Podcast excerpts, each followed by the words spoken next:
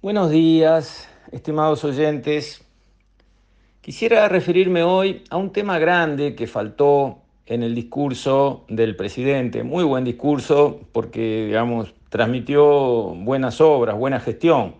Entonces, el discurso no fue bueno en lo bonito, digamos, y en lo eh, retórico, sino que fue bueno porque transmitió lo que yo considero que con errores sí, porque toda gestión los tiene, pero con, digamos, una acumulación de aciertos y de buena gestión que si uno es una persona de buena fe y no es un mala leche recargado de odio y de ideología, tiene mucha facilidad en reconocer que este gobierno ha llevado adelante una buena gestión.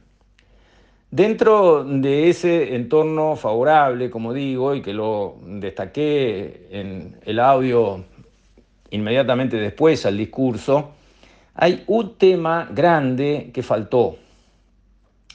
Y faltó en el discurso y faltó en la gestión y ese tema es la reforma del Estado. Cosa necesaria, indiscutiblemente. Así lo han reconocido todos los gobiernos. Astori decía que teníamos un exceso de funcionarios públicos. Lo dijo Astori, que condujo la economía del país, sea como ministro de Economía, como vicepresidente a cargo del ministro de Economía, este, o como ministro de Economía de nuevo, como sea, él condujo la economía del país y decía que teníamos eh, como 70.000 funcionarios públicos de más. Funcionarios públicos tomados por su propio gobierno que gobernó el país 15 años con mayorías parlamentarias. Todo ese círculo se cierra, ¿verdad? Pero el hecho es que vale el reconocimiento de Astori sobre el punto que estamos hablando. Se precisa una reforma del Estado en varios aspectos todos los trámites burocráticos en este país no toman en cuenta el factor clave en torno al cual deben estructurarse los trámites y el factor clave es el tiempo de los usuarios.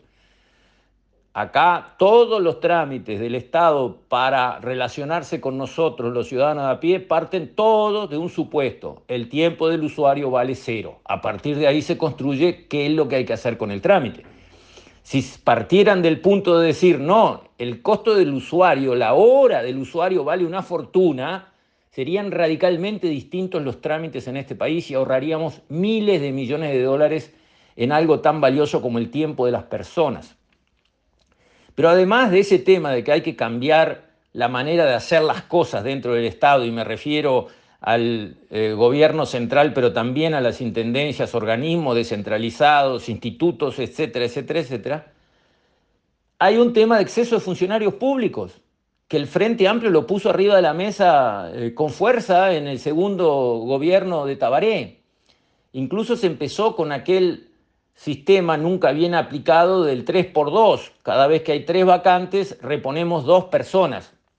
Lo cual me parece mejor que nada, pero igual me parece espantoso, porque demuestra una incapacidad de hacer bien las cosas. Es como la persona que tiene sobrepeso y tiene que bajar, decir, bueno, de tres comidas voy a hacer una. ¿Cómo, de tres comidas va a ser una? ¿Por qué no hace las tres comidas, pero limitando el tamaño de las porciones, eligiendo alimentos nutritivos, pero no engordativos? Este, ¿Por qué no hace bien? Ah, porque no me da, no me da eh, la voluntad. Bueno, parece que lo mismo le pasa al gobierno de turno, que no le da la voluntad de arreglar el tema del personal como se debe. Porque en algunos lugares se precisan tres personas y hay diez. Entonces con el 3 por 2 si lo aplicamos, vamos a seguir teniendo gente ociosa en esa repartición, que en realidad cuando hay personal de más, se genera productividad negativa, porque los que están de más molestan a los que de verdad tienen que trabajar y trabajan, porque les charlan todo el día, les usan el teléfono, están todo el día importunando. Entonces, en algunos lugares de 10 hay que sacar 3 y en otros lugares hay que poner 500 o 600 más, como podía pasar con el Ministerio de Ganadería en funciones como la parte sanitaria, donde no se resuelven los temas sentados en un escritorio en Montevideo mirándose las caras. Hay que salir a las rutas, a los caminos, hay que recorrer, inspeccionar, enseñar, hay que acompañar a los productores, ayudar. Bueno, en materia sanitaria, el ministerio se fue desarmando, desarmando de personal, de camionetas, perdió músculo y entonces la solución ahí no es, ah, no, 3 a 2, no, 3 a 2, no, ahí hay que poner gente, hay que reforzar la plantilla. Bueno, el hecho es que por un camino o por otro, la clave, y todo el mundo estaba de acuerdo, es que hay que bajar la cantidad de gasto público del lado de los sueldos.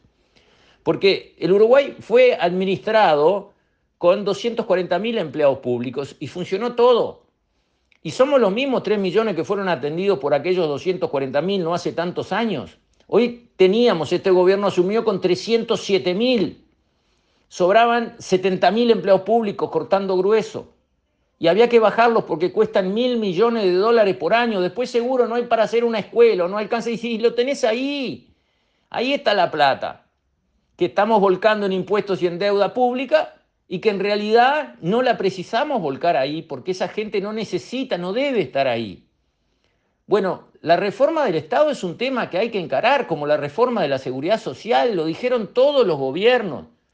Mujica cuando asumió habló de la reforma neozelandesa a la neozelandesa y yo cuando le escuché dije, pero este hombre nadie le explicó cómo fue la reforma neozelandesa, porque si le hubieran dicho cómo fue, más que un titular y hubiera salido a hablar a la prensa con un titular en la cabeza, si hubiera entendido, si alguien le hubiera explicado o él hubiera estudiado cómo fue la reforma neozelandesa, jamás la iba a mencionar. Porque por suerte yo tuve oportunidad de entender y saber cómo fue la reforma neozelandesa del año 84.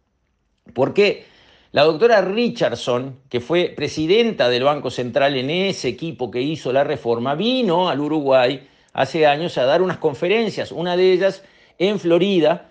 La gente de la Asociación Rural de Florida tan amablemente me invitó, asistí, muy interesante, y después por algún error de logística, de organización, la doctora no tenía cómo volverse a Montevideo. Y como yo me volvía en auto, no tenía que llevar a nadie, le ofrecí, véngase conmigo. Y así me vine charlando con ella eh, los 100 kilómetros, la hora y pico que llevó salir de Florida y llegar a Montevideo. Y ahí ella me contó, digamos, la historia fina de, la reforma. Ella primero había ido a la escuela pública porque me dijo era la mejor educación que uno podía conseguir en Nueva Zelanda.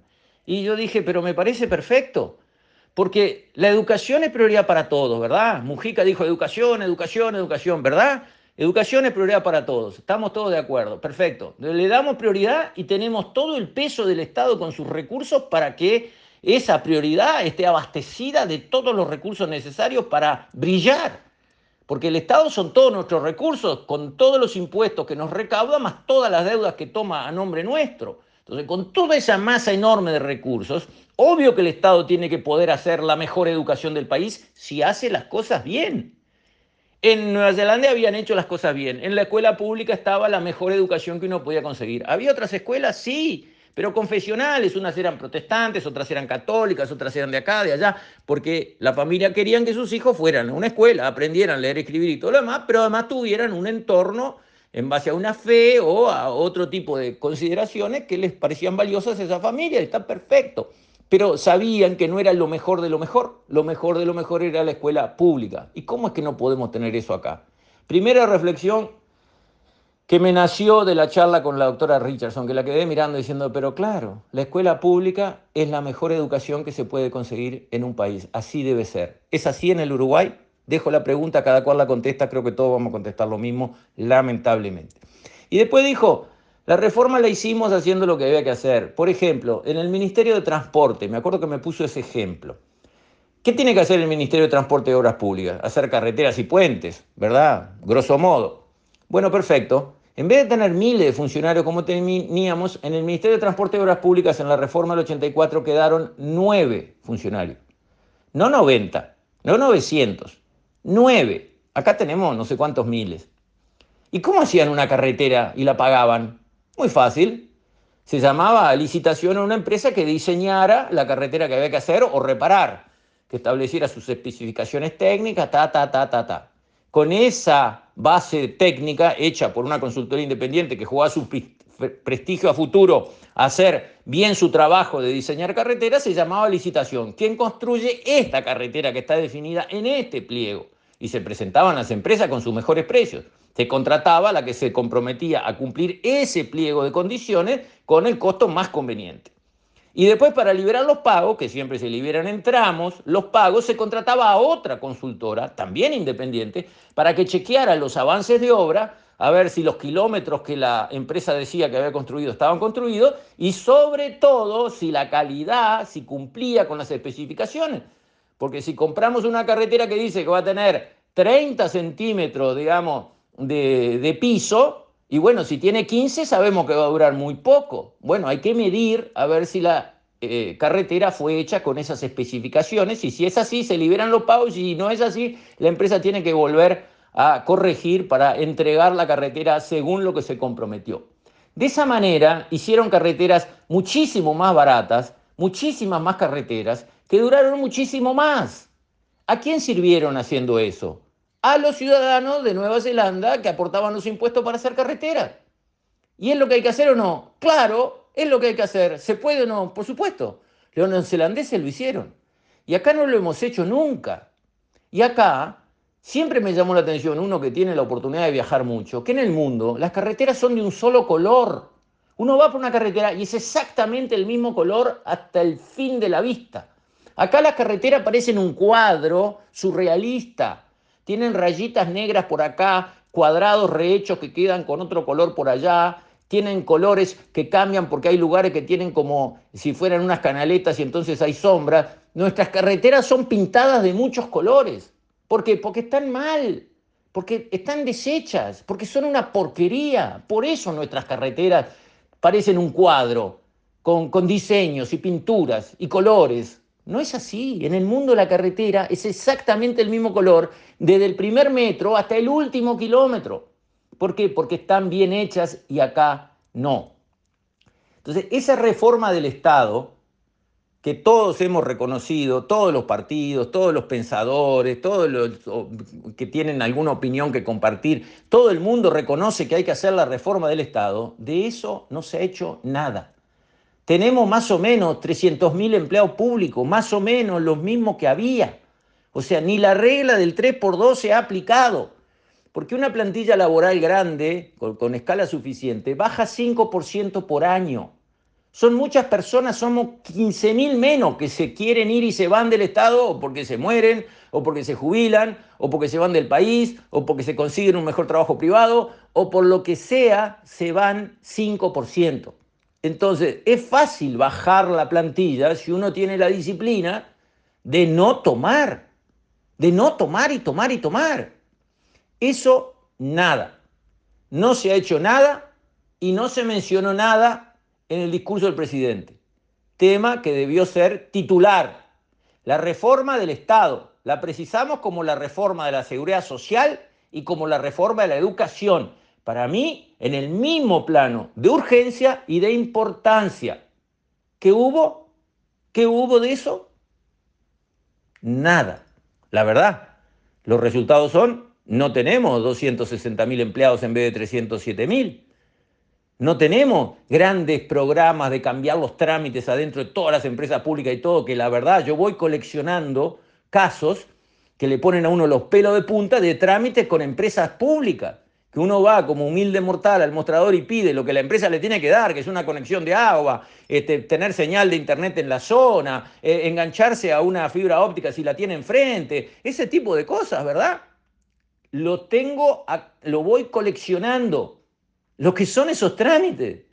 Una locura, una idiotez, una desatención del usuario que es el dueño de la empresa, porque si son públicas nosotros somos los dueños, y además el cliente. Mira qué pavada para una empresa cuando viene alguien a la demostración, al mostrador que es el dueño y el cliente. ¿Cómo hay que atenderlo? Pero con alfombra roja, correr, entregar rápidamente lo que solicita, que para eso nació la empresa y funciona y tiene empleado.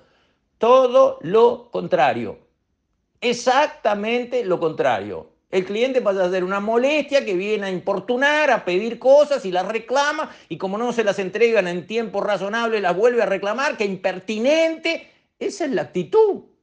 Pero no me pasa a mí, le pasa a todos los uruguayos. ¿Y eso no hay que corregirlo? Sí. ¿Y eso cómo se llama? La reforma del Estado. Bueno, de eso nada. Creo que todavía hay tiempo, pero hay que reflotar la reforma del Estado y ponerla en la prioridad altísima que le corresponde para nuestro país. Con esto, estimados oyentes, me despido. Hasta mañana, si Dios quiere.